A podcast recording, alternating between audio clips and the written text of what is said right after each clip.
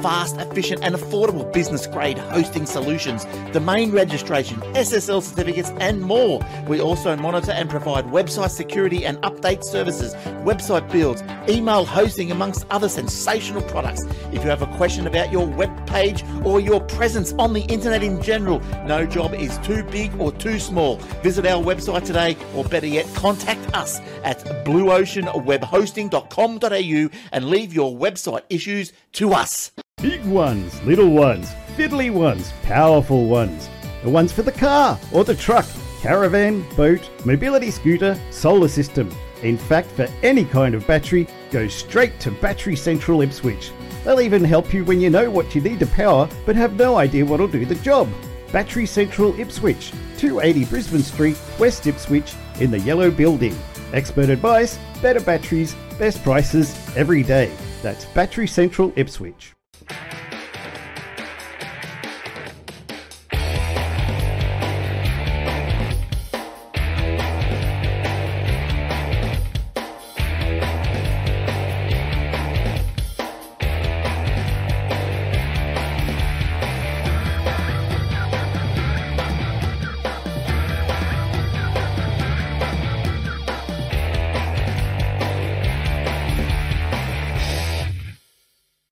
episode 773 of the Aussie Tech Heads. I'm Jason Oakley and this is Will Tompkinson. Hey, Will. Hey, mate, and apparently my camera has decided that it does not want to be part of the show. You out, lol. Stupid cameras. Don't buy cameras. Cameras are painful. no, I would never have one. I don't even have one plugged into the computer. And what's a computer? Right? Yeah, I know. Actually, have you ever have you seen the uh, YouTube channel um, Look Mum No Computer? No? Oh, he's great. He does all old school analog stuff. Yeah. And his latest challenge is he's restoring an old fashioned telephone exchange, all mechanical relays and bypasses. Yep. And he's making it work with a um I think it's a uh, it's not an Arduino, it's a anyway, a little single chip on board. And he's making it work. You can dial a physical phone number across like Skype and it pops to a USB output, which actually triggers a physical line. So you can actually use this exchange live from the internet. It's so cool. You hear all the click, click, click, click. Oh, the switches. you really do. Sounds like a giant typewriter. and uh, he does um like he streams it to the web as well. So you, when you dial in, you can actually see it. And then when you pick a different selection, it goes to a different piece of equipment. Like one might go to the phone that's right next to it. So because he's got a what he calls the um, not obsolete museum. and uh, so if someone is walking through, that phone will ring and they can answer the phone. You can talk to them All right. or it might go to the there's what what's called an infinite loop answering machine, and it's literally uh, a tape head reader and just a big giant squiggly spaghetti loop of tape that just continually feeds through it. So it's just this one message that replays over and over again. so it's really cool. If you if you got time, yeah, he does all sorts of stuff. He makes he's made full analog um uh mixers, analog um special effects boards. He's made a Furby organ. Um, that sounds scary. oh, that's freaky, that thing. He took every Furby and figured out all the different noises and notes they could make, and he locked one, locked it to one note, and he put them all onto a giant keyboard. So there's just this giant wall of Furbies that all make different notes and stuff when you play it. Because they're not already- bleeding. They're not already freaky enough. Uh, and the Floppytron version three has just been released. yeah, but it's not just floppies. It's scanners and and hard drives and floppies and I can't remember CD ROMs. I can't remember what else is in. There's all sorts of stuff. Yeah.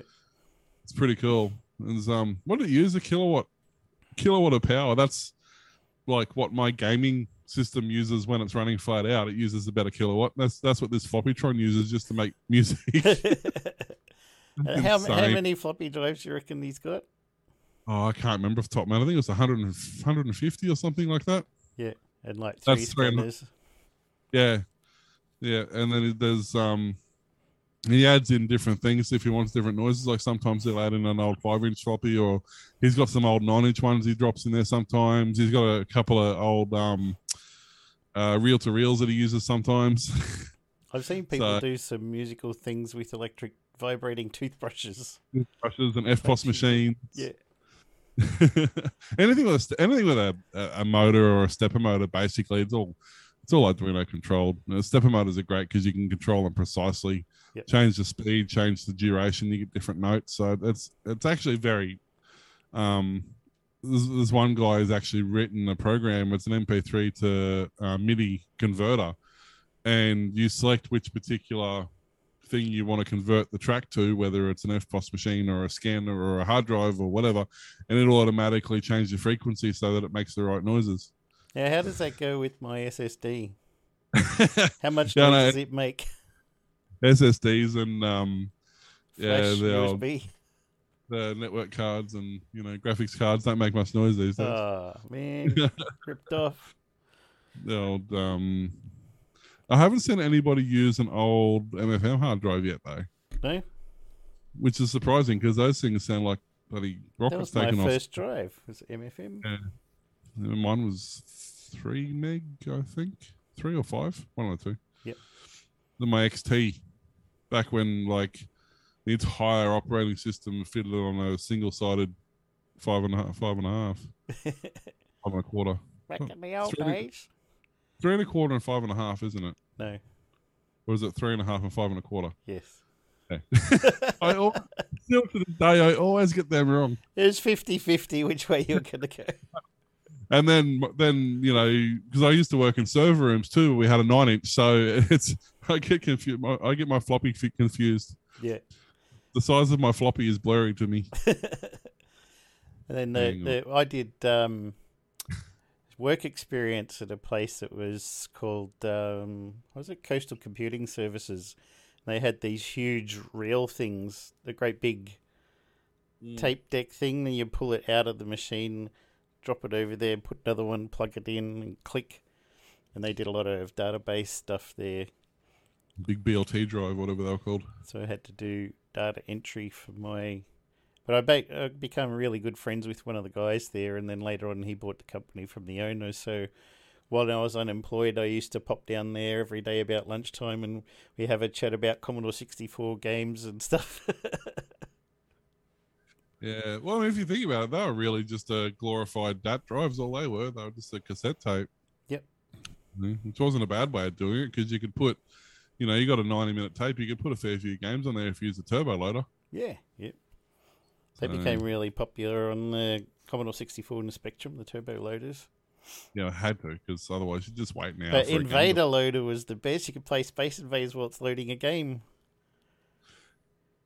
Okay, that wasn't a bad use of memory allocation or anything. Yeah, that was on the Commodore 64 because they had the game and everything was compressed down uh, with a compression program. There was still a bit at either at the top of memory or a bit in the middle that they weren't using. So they put a little Space Invader game in there that you could sit there and play while you're waiting for it to load, and then the actual game would come up.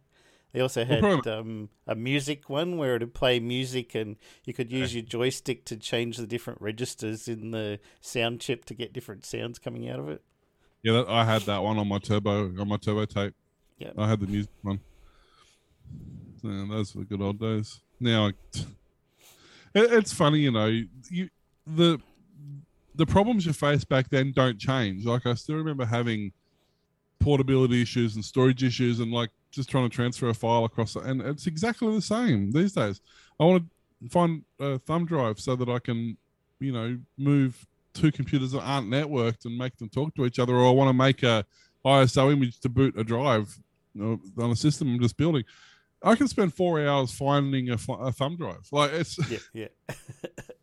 one that I actually want to use or one I want to sacrifice. I had to find a micro SD card the other day because Dad's got my daughter's old um, LG Leon, which had like Wow. eight gig of RAM on it and runs uh, quite an early-ish version of Android, and it can Yeah. still run some stuff on there. It's still still got stuff, but constantly comes up with storage full, storage full, storage full. I go on there, delete a bunch of stuff, wait a while, storage full, delete a bunch of stuff, wait a while, storage full.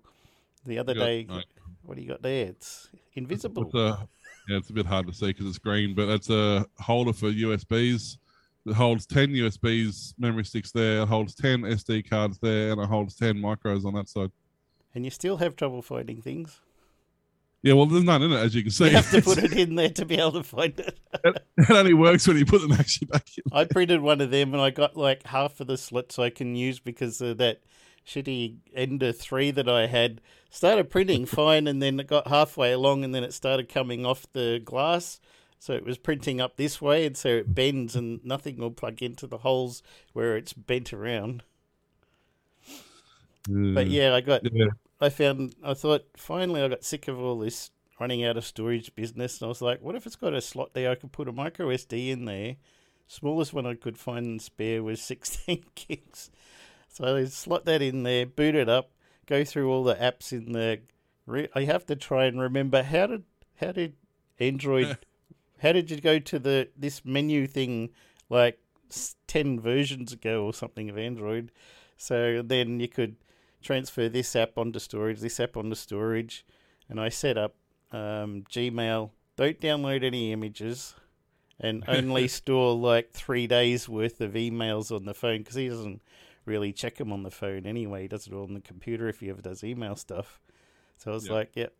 Don't don't store so much in Gmail and put as much as I can onto storage. And he said it's going pretty good now. So fingers crossed that'll fix it for a while. But not every. There's so much stuff you can't put any Google apps onto the storage card to run from. Or several other things you can, no problem. But Google's like, no, it has to be on here. And by the way, even if you don't use these 20 Google apps, we're going to force them on there. You can't delete them. There are ways to do it, but yeah, it's not not not user friendly sometimes. And they got a lot of lot of stupid Google things that you you know he's never going to use Google One for storage of photos and stuff. How many Yeah, Google things have I got? Chrome Drive, Gmail, Google, Google One, Google Pay, Google TV, Home, Google Docs, Duo, Local, Maps, News, Photos, Safety, Play Store, Play Games, Play Music, Pixel Tips, Translate, YouTube, YouTube Music, Calendar, and Keep Notes. And I'm like, I don't use most of those, but I can't delete them. Lens, podcast, play games, movie player, YouTube music. Yeah, it's just it's it's just it's so frustrating. And I had an update on my Xiaomi the other day, Oh. and um, you probably can't see it because it probably the green screen's going to go stupid.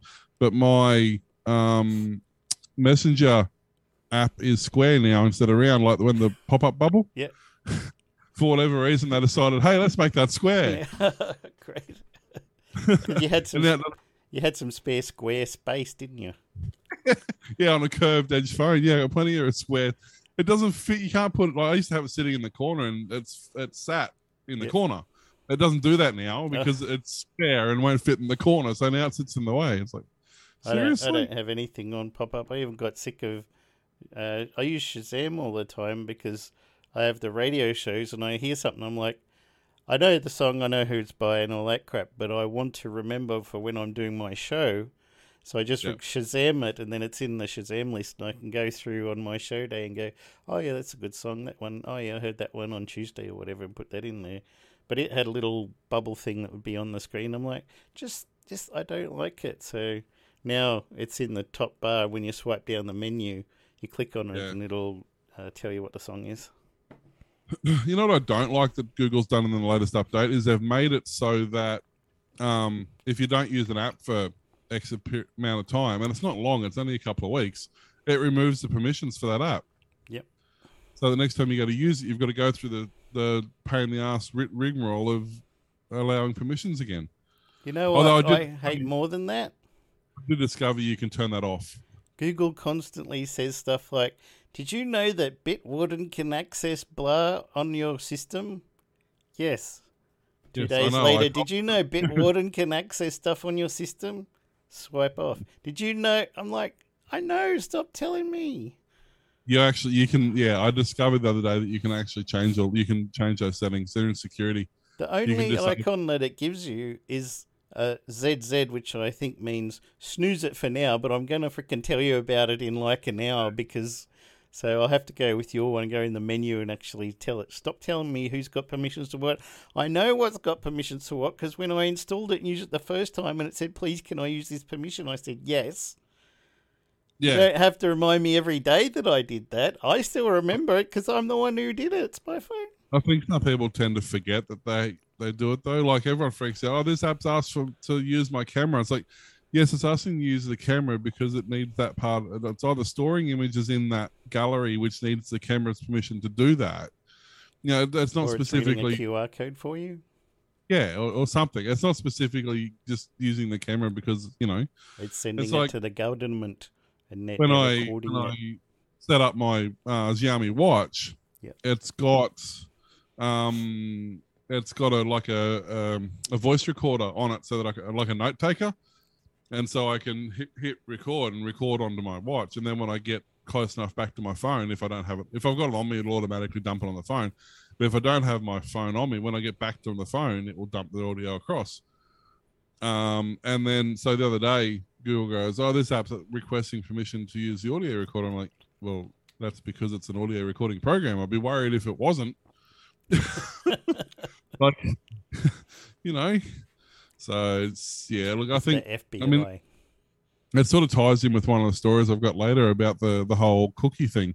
Like, I think there's a point where it just the onus is on the user to know what's going on. If they don't know what's going on, don't do it.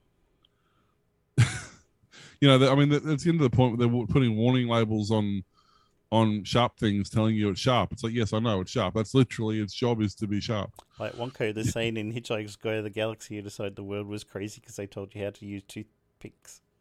Yeah, Like, it- the clue's not in the So name at built all. the ins- asylum. It's so true though. It, it's it's. I mean, a nanny state's one thing, but like. Warning: These peanuts contain nuts. There's an old expression that says if you make something idiot proof, only idiots will use it. So I guess what's happening in society, Yeah. you know, Dum, dum, uh, dum, dum, dum. And we can't blame the lead paint and petrol anymore. they can and they do, but yeah, it, it's it's just uh, like I get that you've got to initially let somebody know that this app's doing that thing, but okay, it's once it's done that thing, unless something changes in an update and the app changes what it wants to use, then just leave it alone. Yeah. Or tell me once every few months or once a year, that's fine. But every second Yeah. day, Yeah, I mean, if I haven't if I haven't used an app an app in six months and I go to launch it, okay, fine, just double check to make sure that I'm still aware of what it does. don't just turn it But- all off. But until then, I don't want to know about it. Mm-hmm. And that's our rant of the week. What grinds wheels gears? Uh, careful, family guy us next. With any luck, then we might get to talk to Seth. yeah. Right? Get him on the not- show. Come on, Seth. We want you Yes, show. It's not like he's got much to do with it now, anyway. Other than voicing, he doesn't do anything anymore. No, No, he, he, doesn't, have even time. write the with all that. stories. No. He, has input, creative input still, but he really doesn't have time with everything else he's doing. Kind of like Matt Groening. He's the show. Yeah. You guys do the stuff, and I'll come and say hi Yeah. every now and then. Make sure you don't do things I don't want you to. pretty much. He was saying at one point there he hadn't even met like nearly like two or three years went past and he hadn't even spoken to any of the other voice actors. Like he's They used to do it all in the studio together. yeah. Does he do it at home now? Uh well pretty much I mean even if he does go to the studio, the others aren't necessarily there because he used to be there like not only to do the voice acting, but he was producing and directing and everything else. So he was there all the time. So when the other ones would come in, he was just there. Now when you've But got that- four shows, Well, yeah, and he's only rocking up to do the voice. That's it, and then he goes again. So he very rarely gets to meet anybody else. yeah, yeah. So it's all changed. Yep. I was watching a really interesting. If you want to watch, um, I didn't realize he started off working for Hanna Barbera. He was on uh, Johnny Bravo and some of those shows. All right. Did you Uh, see the really early pilot that he hand drew Family Guy characters and acted? Well- That's what got him the job on Hanna Barbera. yeah. Yeah, and uh, they eventually got that followed through with you know Nickelodeon and whatever. But yeah, he he did. I didn't realize he did a lot of that early stuff. So That's pretty cool. it was, it was interesting on um I think it's uh Ki- Kiora or whatever it's called, the YouTube channel. Yep. You know, the ask ask um you know, they do the the who how the who, how, what, when All right. question, the, the Google autocomplete ones. Yeah, it was on that. It was, they're actually pretty cool. If you want to kill some time, go and watch the Ki- the Kiora um, Google autocomplete ones with celebrities. Yep. Literally, they just type in what um, and then the name of the celebrity, Yep. and then let Google autocomplete in the top five. They just put onto a list and hand it to the celebrity and go. Enter these for then, us. yeah, they go what, who, when, where, how. I think are what they use and I why. like those ones like, help, I accidentally built a shelf. Yeah. I was- I uh, the fact that it's a prolific enough search, it wasn't some guy that's having fun with Google once. It's obviously been searched enough times that Google thinks it's actually part of the algorithm. Must be now. It's like, what do these people like work for IKEA? When oh shit, we didn't actually mean to make that. What do we do? we meant to flat pack it, not assemble it. I just I just typed help by accident, and the first one is help I accidentally built a shelf. Help I accidentally built a jeep. Help I accidentally the cat. Yeah, okay. Help I accidentally restarted the USSR. Help I Do you want to know what Duck uh, DuckDuckGo's top three? What? Help! I accidentally summoned a lemon. I like that. Help! I help! I accidentally ate a helicopter. and help! I accidentally memed. Help I accidentally joined the Russian mafia. You're screwed if you've done that. Help I accidentally memes. Help I accidentally invaded Poland. Don't you hate it when that happens? You're just sitting there watching TV, got a few snacks and beers, and then you accidentally invade Poland. And Oh, I thought I was going to Macca's drive-through. What's going on? oh, maybe they got Macca's there in Poland, and then you could have some. They don't have it Oh, in dear. Russia anymore, that's for sure. they don't have a lot.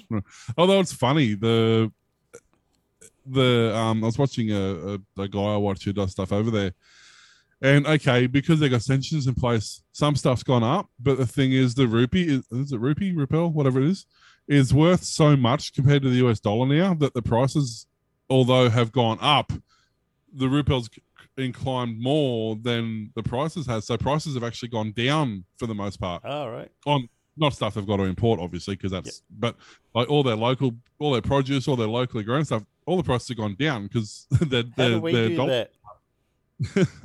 uh, kick the government out and start again. Uh, didn't we do that last year? Or yeah, but year? like, no, no, no, like all of all them, of the not just governments. don't, don't just change from the left to the right. Like get rid of all of them. That'll solve most of the problems Solve and start problem. again. Yeah. Well, I mean, it can't hurt. What's the worst thing that's going to happen? can it get mean, worse than it is?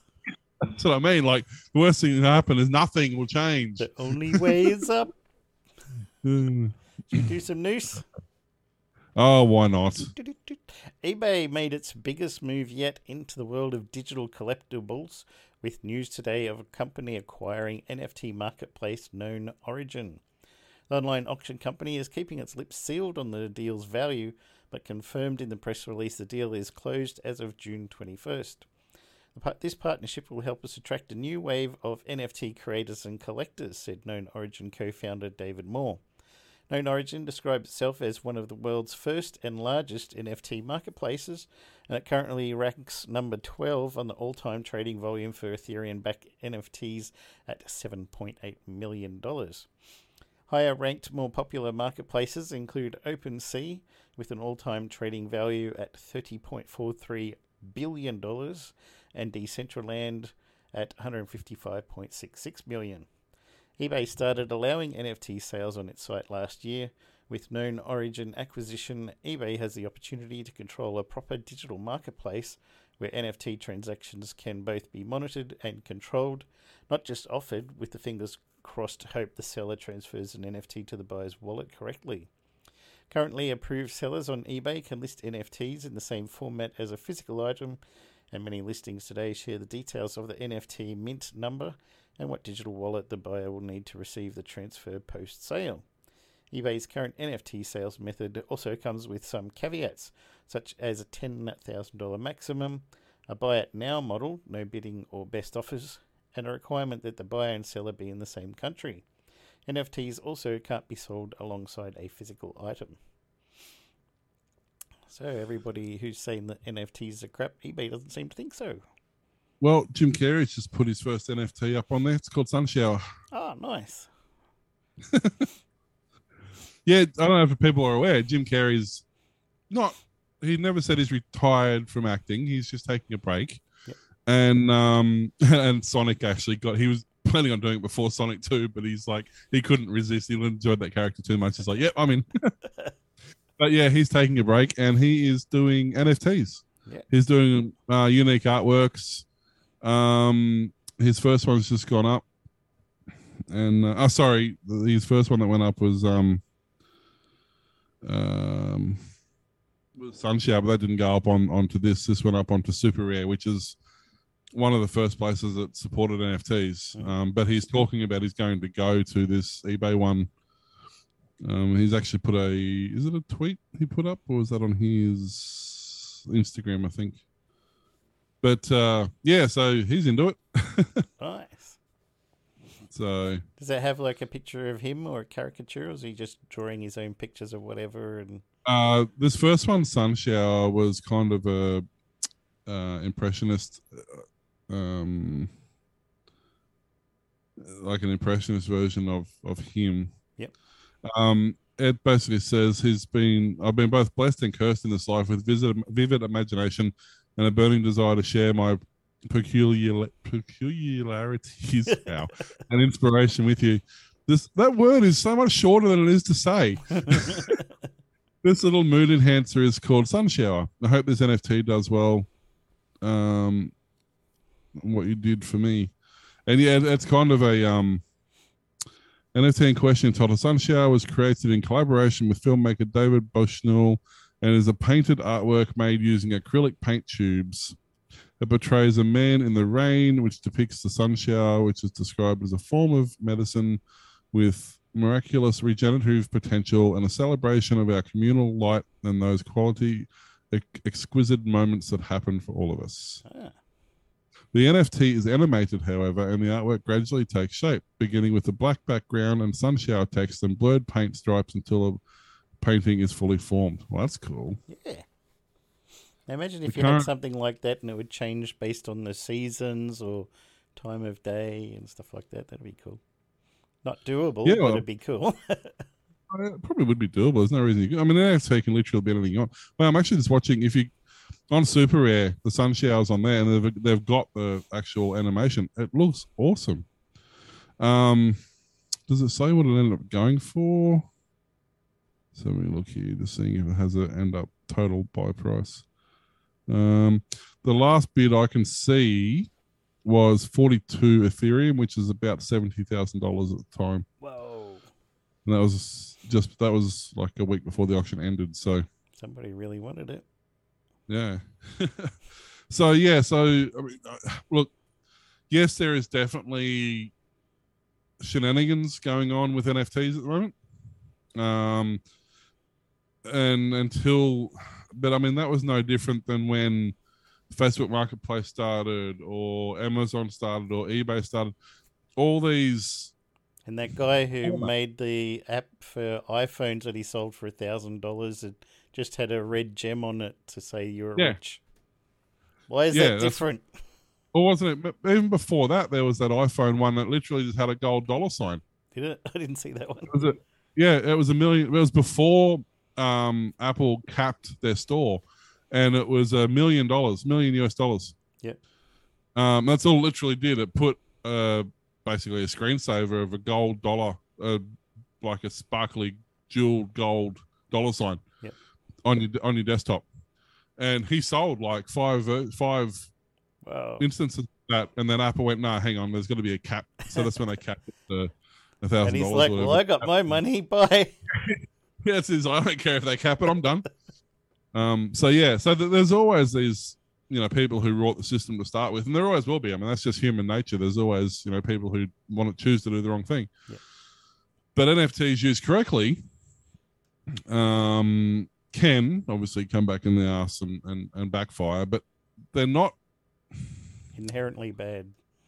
they're not inherently bad, and they're not really designed as a as a, a trading pawn. Like, whilst a lot of the time you can buy and sell, uh, you, you know, you you might get in front by doing so, at, in, given the right m- market circumstances. They're really designed more like an uh, artwork's probably a bad example because you, artwork is big in the buy and sell world. It's probably more like you know you're buying your first house you don't really buy it with the intention of selling it and making money. You buy it with the intention of having it for 10, 15, 20 years, and then maybe you're in the position that you either are going to start enjoying it or you're going to sell it. But it's not really something you just buy to flip and turn and make profit on. Yeah. As we know, Um, that guy who. The guy lost, what did he lose? 500,000 or whatever it was he lost like on it? Yeah.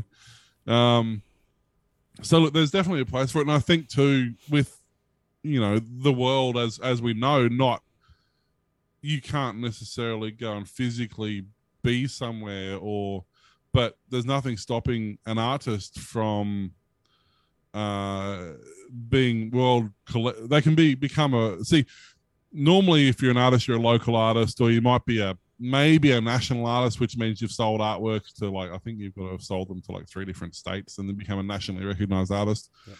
And to become an internationally recognized artist, you've got to have sold X amount of things overseas. So in terms of somebody getting their branding out, an NFT would be fantastic for that because you would do artwork that somebody overseas can purchase for a relatively small price. And although you may not make money, much money on that particular piece of artwork, it is now you're now a re- internationally recognized artist because somebody from overseas has purchased that. Yeah. Whereas before, for that to happen, you had to find a, a escrow company, you had to find a shipping company, you had to find insurance on that particular item because you didn't want it getting damaged in shipping. So, like to send a painting overseas, what's to send a painting to a different? I remember when I was working at the art gallery in Swan Hill, for us to physically when exhibitions came and came through, the huge job that we had to unpack pieces and repack pieces because they're not really like the artists aren't there. They can't repair them if they get damaged. And it might be such a extreme piece of artwork that it you know, some of those pieces could have been wrapped. Like you might have a piece like this that's so fragile, you've got it wrapped in bubble wrap like a ball like this that's loading off the back of a truck. Yep. And this particular piece of art has 300 of those. And inside them are balls like this. So it can take you three days to set up one piece of artwork sometimes. Yep. So imagine packing that up because somebody overseas has purchased that and trying to get it to them logistically. You know, whereas something like NFT is perfect. You go, hey, I've drawn this thing. Do you want it? Cool, no worries. You know, It is in 4K. Yeah. You worked in an art museum, and I worked in a picture framing business. I did do picture framing as part of that. I wouldn't say I'm any good at it, but I can repair. I can't necessarily make frames very well, but I can repair frames pretty well. That's where I discovered that fluoro lights actually put off UV, UV, which is why we actually had to have UV sleeves over the top of our fluoros, ah, so we didn't, so we didn't damage the artwork. that makes sense. And the things you learn when you're on the dole and you're bored. I didn't. I never got paid. It was all volunteer work because I was unemployed at the time and I was studying at TAFE, and I was living 15 k's out of town. And I only had a push bike, so it was either come and stay in town, and if I worked at worked at the art gallery on the weekend, they'd pay for my accommodation in the hotel that night, Saturday Nice. night. Um, or it was ride 15 k's back home, then ride back into town again. I'm like, ah, I give the art gallery a couple of hours a day. They're happy with that. Yeah, that'd be a fun place to work at. It wasn't bad actually.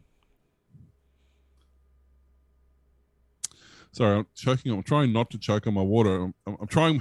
My body's trying the best to choke on it, and I'm trying the best to ignore it. um. So, while we're still in the world of internets, remember what was it?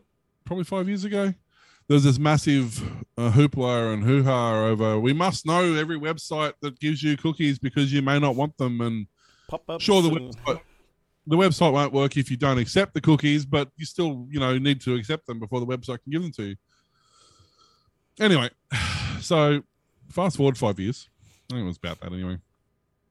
The UK government has published a final response to data re- data reform uh, consultation. It kicked off last year, laying out how it uh, intends to diverge from the EU-based data pro- protection rules. So, yeah, the, like these were originally set by the EU. Like they're, they're not not like you know the English government or the Australian government made these up. 2011. Oh, was it that long? Wow. Okay. So 11 years ago. so it looks like they've stepped away from some of the more extreme reforms that have been tossing around, such as removing the right for human review of automated AI decisions.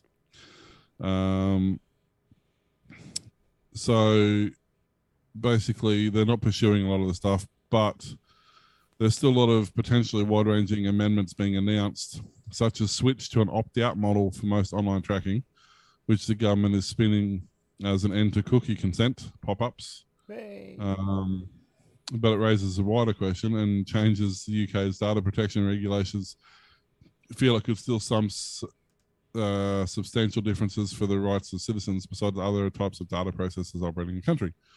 There's plenty more incoming from the UK government on digital policy front, such as uh, the sprawling online sector bill, which is currently making its way through Parliament and set to dramatically ramp up compliance demands for all sorts of businesses. So it pays to keep a wider picture in mind. So the data referendum bill um, says the amendments will automatically be allowed to collect certain blah, certain institutions will automatically be allowed to collect and sell data for use in scientific research, which it says will simplify the legal requirements for this sort of processing. Uh, the data reform bill will make more like more clearly define the scope of scientific research and give scientists clarity about when they can obtain user consent to collect or use data for broad research purposes. This this removes the need for them to have the have an ultimate purpose of their research project finalized before collecting data. For example, scientists will be able to rely on consent the person has given for their data to be used for cancer research as opposed to a particular cancer study. So basically, if you say yes to anything at all at any point in time, you've given your consent. Yeah. I don't Uh, mind if the site has got like a little strip across the top that says, by the way, this site uses cookies, dude. You're like, cool, I can scroll. Don't pop up things. This uses cookies. Do you want to accept all cookies? Do you want to accept no cookies? Do you want to find out what cookies are? Do you want to accept only the, what do they call them? The essential cookies or something? And Well, none at all. we have a lot of cookies on here. Not, not all of them are essential, but we put them there anyway. yeah. They don't need pop ups or OKs and stuff like that. Just tell me up the top, this site uses cookies. That's all you need. Um, but here's the thing: so they're they're intending to move out, move to an opt-out model of consent for cookies. In practice, this means cookies could be set without seeking consent, but the website must give the user clear information about how to opt out. Um, but what they're doing is they're tying that bill in with this um, data reform bill, so that if you don't opt out of the cookies on a page, you also automatically say yes to using that data for research. Ah. So they're going, hey, look, you don't have to worry about clicking accept all for cookies anymore. But uh, you also, unless you specifically go into the website and muck around to find the settings, are going to allow us to use your data without any further consent. so they're actually going backwards much. like 11 years ago when they implemented tracking cookies, even they didn't have this level of of data collection. So they're not only winding the clock back 15 years, they're also adding another layer of uh, scumbaggery to the the cookie collection. Like Wow. ridiculous. All right. Well, you know, I guess we'll see what happens with that.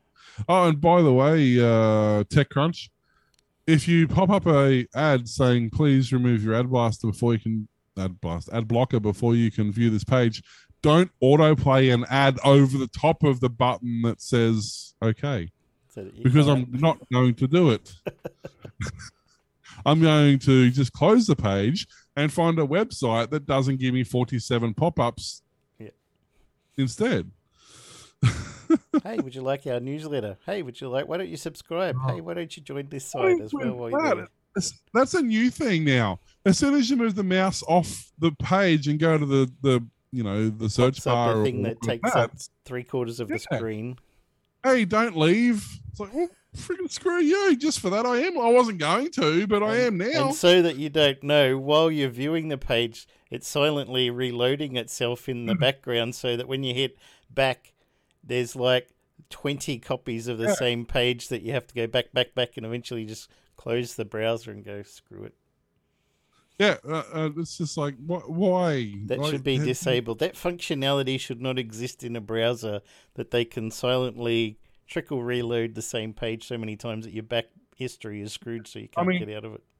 I get it if you're watching a page that has live updates. Then okay, that particular frame needs to be reloaded. The entire page doesn't need to be reloaded. No.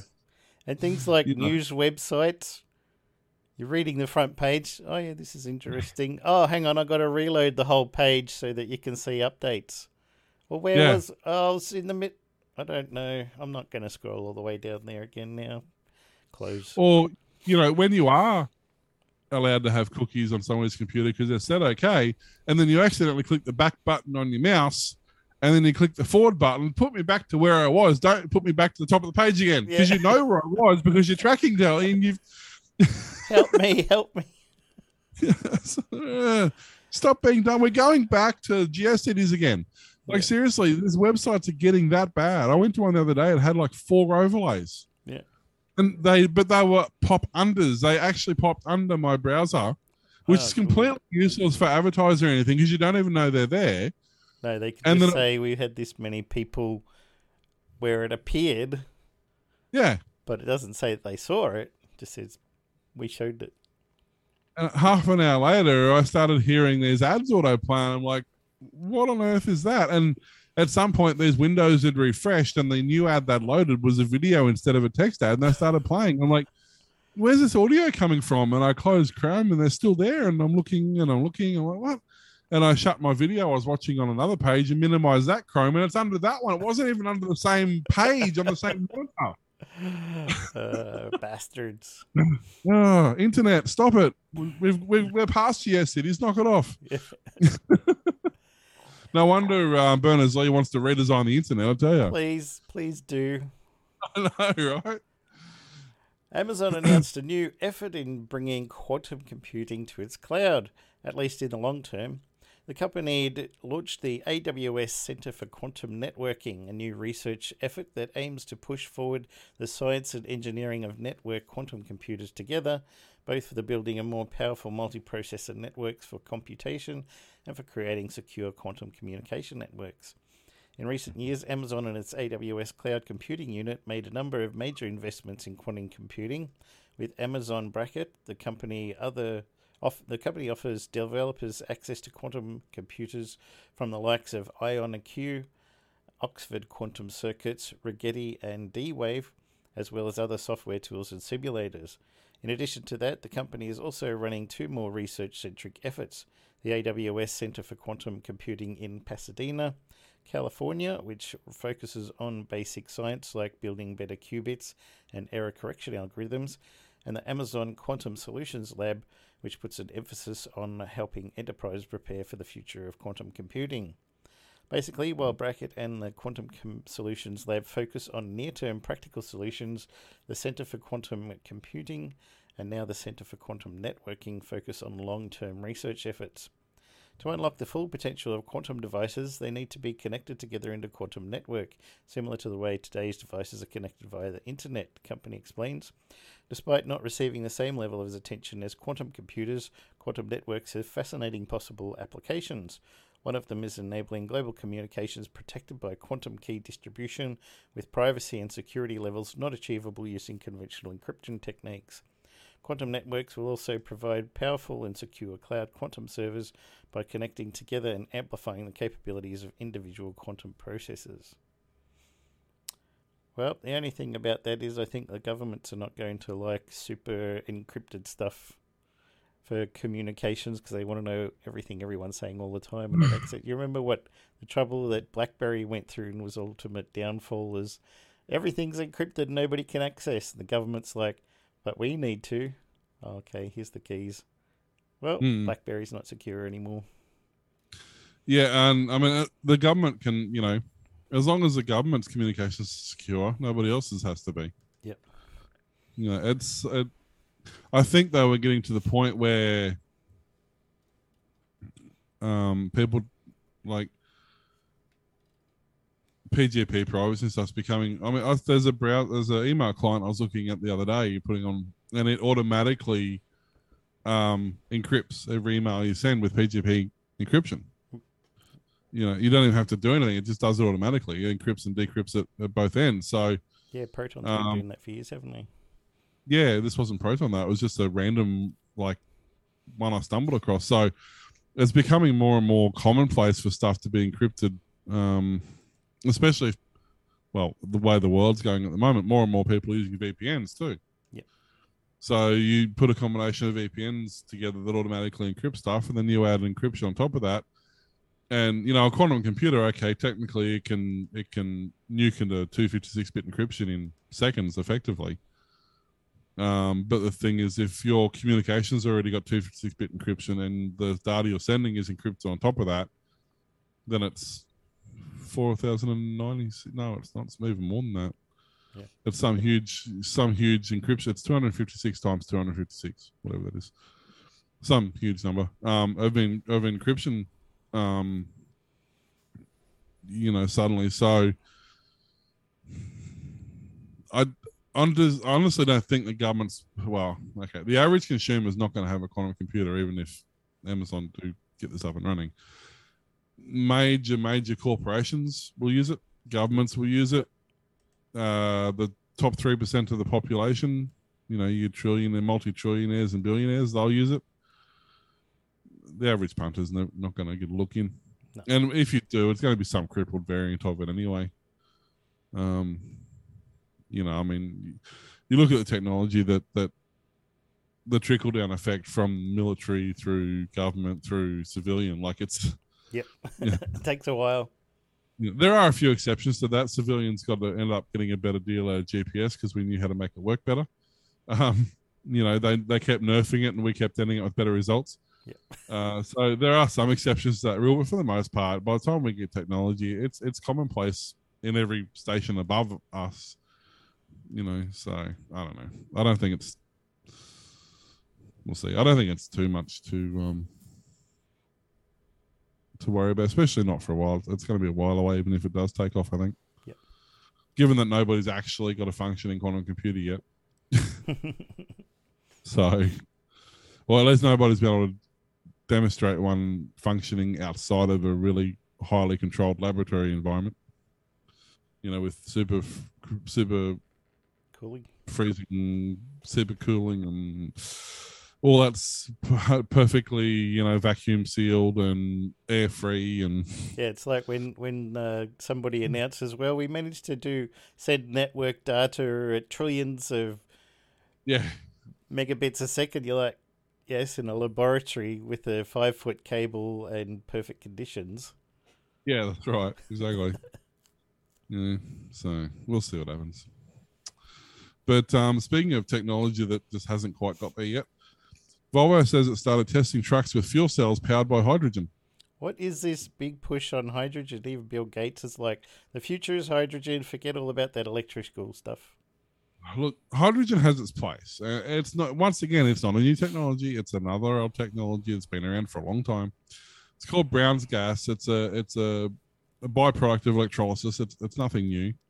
Um, I mean the the Hindenburg was a hydrogen blimp. Like so, it, it's not a new. It's it's a noble gas. We've known about it for forever. Um, I think what the, the difference is hydrogen was used to fuel internal combustion engines traditionally. That that's that's traditionally how it worked. It it made power by being easy. It, it doesn't like being compressed. It likes being stored at, at atmospheric pressure. So you need a big storage tank or a big bag to store hydrogen. It was it's been used in military applications for first running engines and generate or generators predominantly. Um, during World War during during the World Wars, a lot of uh, farmers hooked up giant Hessian bags to the roof of their cars. Yep. And filled them full of methane, but it's exactly the same principle. You could have you could have also used hydrogen and put a weight on top and just pressure feed it, you know, gravity feed it effectively into the system. Um, so yeah, there's nothing new there, but the difference is now they're using hydrogen fuel cells. So instead of the hydrogen powering the motor of the vehicle, the petrol motor of the vehicle or the internal combustion engine, the hydrogen is used to directly generate electricity. Uh, now it has a much more um, efficient conversion rate doing that. The the end byproduct of that is water, uh, because you're, you're recombining hydrogen and oxygen, which, uh, as you know, a H2O molecule is two hydrogen to one oxygen, and it creates, you know, it creates water. So when you re when you re so you've split the hydrogen out of the oxygen, um, or when you you split air and you've created split that you've split water and you've created hydrogen and oxygen. So basically, the oxygen just gets put back in the into the air and it just does its thing. You end up storing the hydrogen, uh, or as it used to be called, Brown's gas. Um, that's what they used to call it. And um, you now have a tank of hydrogen. Well, if you reassemble that hydrogen back through a fuel cell with um,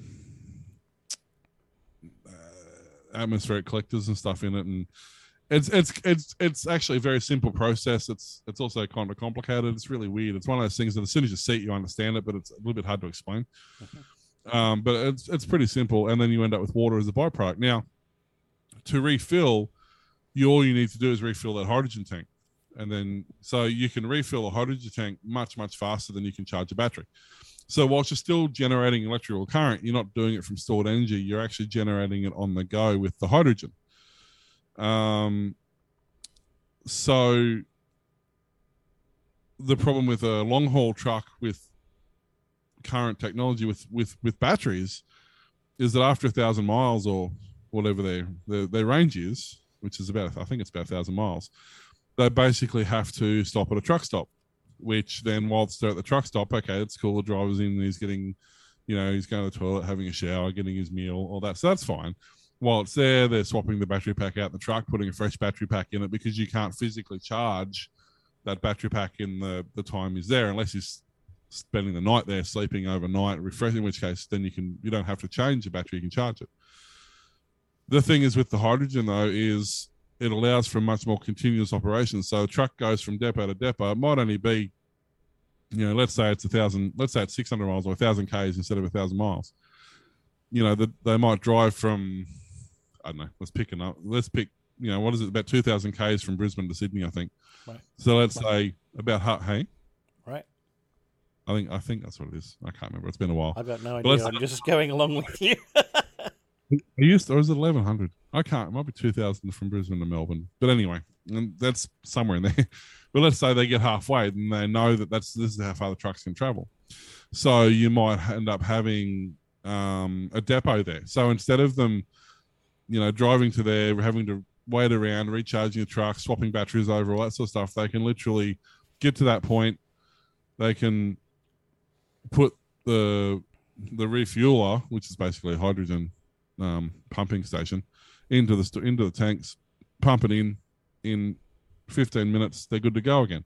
So by the time you've gone in, paid for the hydrogen to start with, um, grabbed a drink, grabbed something to eat, gone to the toilet, and come back out, you you're good for another thousand k's. Google So- says 909.2 kilometers from Sydney to Mel- uh, Brisbane. Okay, so it must be nearly 2,000 2,000 from Melbourne to Brisbane then. But, um, but yeah, so it, it's 1,776.2. Yeah, so 2000. um, because you never drive in a straight line. The way Uh, I drive.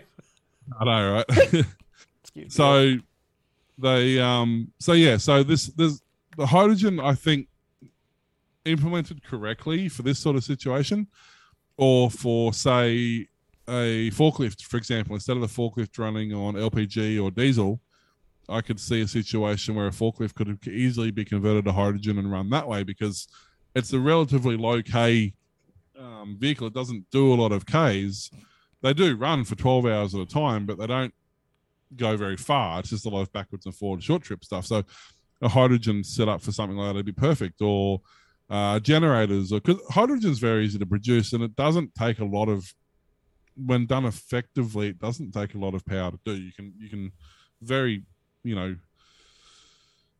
quickly and without a lot of energy, you can produce a fair amount of hydrogen. Um, where a lot of the hydrogen systems have traditionally fallen apart is they've tried to do what they call on demand, which means they're trying to produce hydrogen at a far the same rate or faster than they're using hydrogen. That's where the systems fall apart because then you do need mass amounts of energy in, in short periods of time and it, it just doesn't work. But when you've got a storage tank already that you're pumping out of, it's not too bad. But basically, so Volvo said that it's beginning its test with uh, fuel cell powered vehicles. Um, saying the range could be could extend as much as a thousand k's roughly. Uh, they said that refueling the vehicles takes about 15 minutes. Uh, they're they're trialing, they're starting trials. Uh, well, basically now they're planning on trialing over the next few years, um, and then hopefully for commercialization towards the end of the decade. Um so the the, fuel cells are pro- pro- pro- provided by Cellcentric, which is a joint venture with Daimler Truck. Um, hydrogen powered fuel cells, electric trucks will be especially suitable for long distances and heavy energy demanding assignments.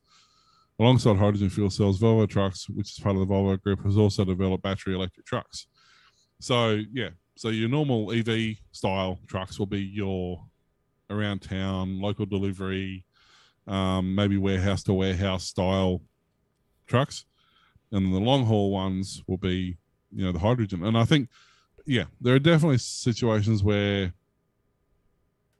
if you've got your choice between the two there are going to be benefits to hydrogen but for the average car mum and dad you know the costs of the hydrogen setup the complexities of hydrogen um, And you can't plug it in at home.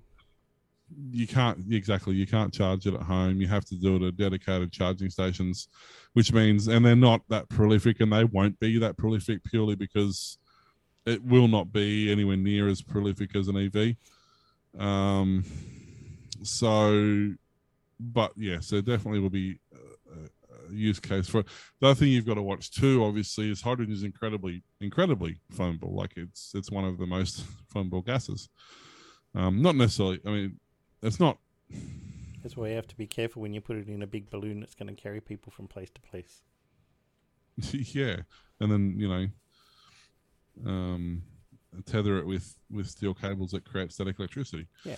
um but like hydrogen um you know as i said it's relatively commonplace and easy to make and i've mucked around making it and it, it if you light the bubbles it makes it makes a bit of a crack it's not super explosive compared to other um gases but there is a lot of power contained in a very in a you know within it so you do have to respect it but because of that putting hydrogen cells and hydrogen tanks in sedan normal family cars one it takes up a fair bit of room especially to have a big enough tank to to be usable Yep.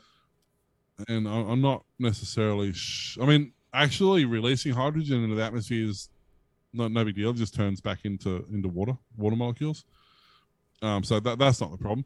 The problem is in that process of you know releasing them into the atmosphere. If there happens to be a spark nearby, um, that's where you, you you run into problems very quickly. So I don't. Yeah, look, I think Toyota and Mazda have tried it as a family car solution.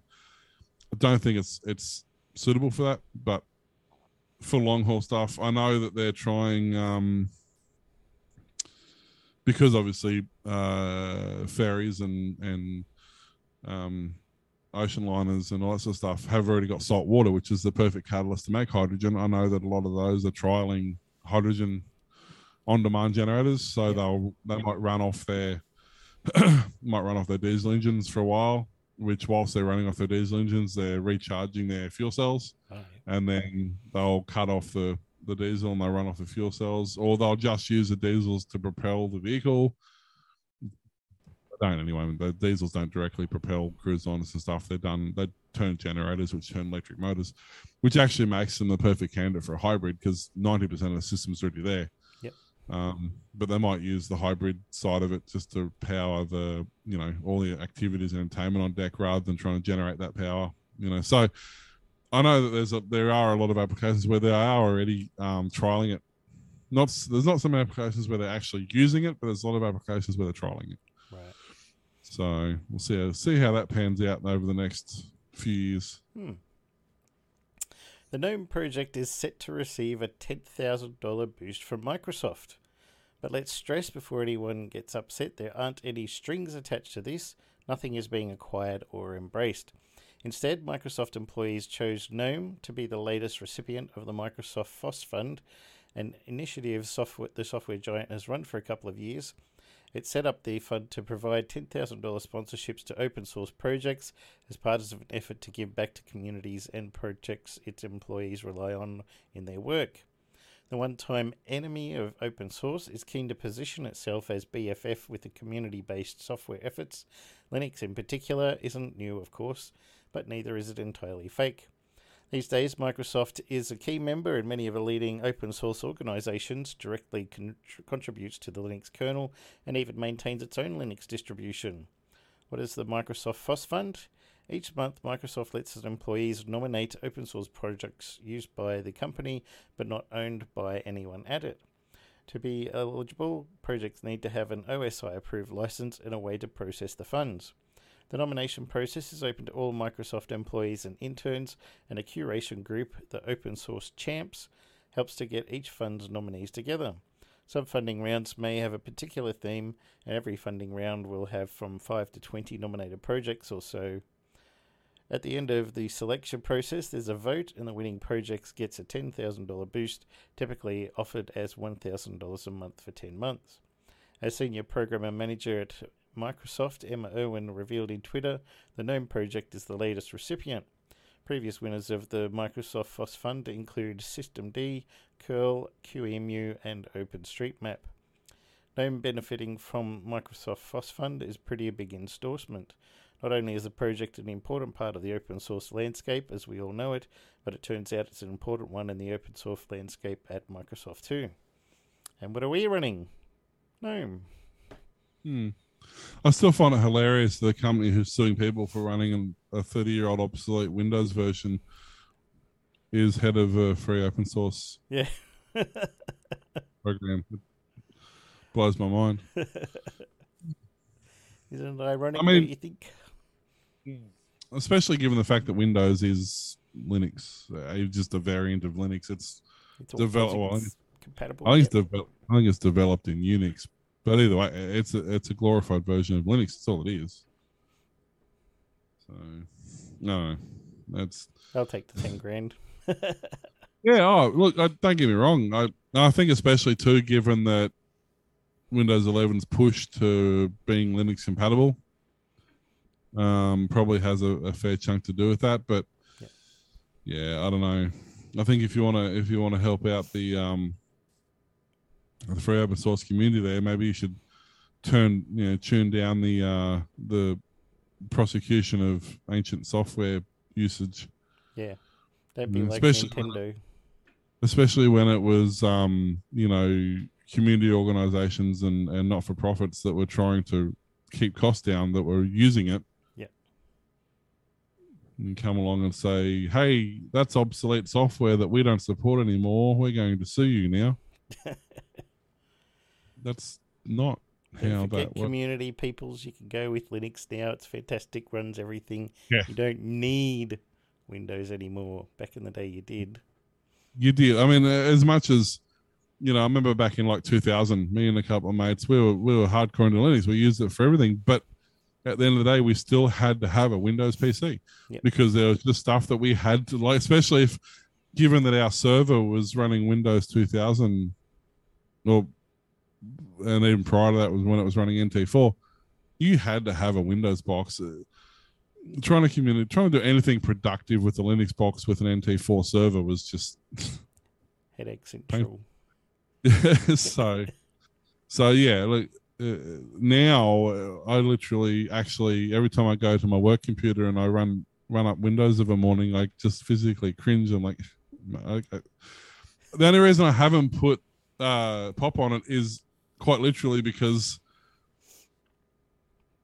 the the hard drive that's in this windows system has been in about four systems and there's literally subfolders within subfolders of data stashed in random corners on this hard drive. So I'm I really like I should buy well, I, I mean the hard drive's five, six years old. I need to buy another hard drive anyway to put window to put pop on and then figure out how to make uh one, the get this, figure out where all my stuff is hiding on this hard drive that's Yeah.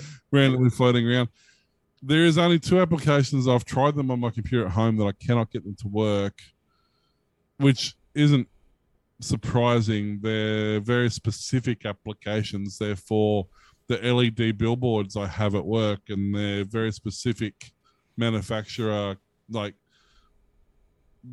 the brand of controller card. The person who makes this controller card makes this communication software and they don't support Linux at all, and they only have Windows availability. On, and I've tried on several occasions to get this to work under Linux, and I just I can't do it. So that's literally the only reason I haven't really swapped those computers over to, to Linux yet is because I need the, um, it's easy enough to do. I just need to go and get one of my little NUCs that I've got floating around, put Windows on it, put them on that. And then, sounds like a lame excuse, but that's like the main reason because I've got all my templating and all my everything for my LED billboards Yep. on this computer, and I just I don't want to lose the ability to, to write to my just my signs.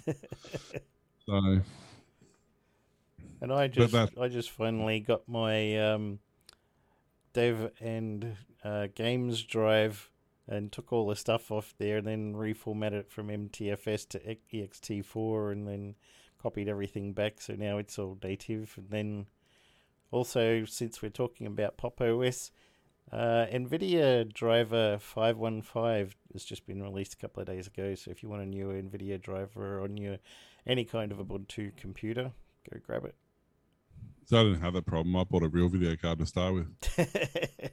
we'll get there. It might take some time, but we'll get there. the um i think that actually and there's there's something else that goes back to my early foundation days of linux Yep. running an amd system and an am well at the time with an ati video card like that's just what you did because that's just what linux wanted so you did that and i think that followed with me through the last 20 or 20 plus years of just that's just what you do because that's what you know windows i know windows didn't care but i always in the back of my mind had a system that was dual built booting or had always intended to switch over to Linux. So I always built the system to be Linux compatible, which meant it was always going to be AMD. And you now know, you finally did go all Linux. yeah, yeah, I did. Although I, I do have this weird issue when I like. It only seems to be OBS that does it.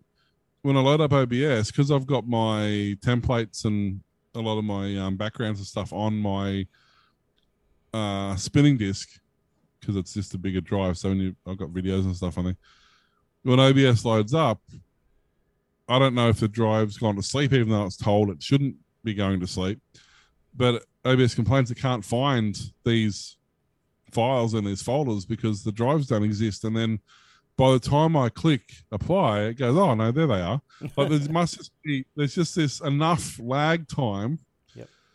Whether it's the drive spinning up or accessing, or whether it's Linux figuring out that it's Win or see it's Win Windows formatted too. Maybe it's that. I don't know, but there's just something really weird going on there. But no, it's all good. I'm glad I switched over.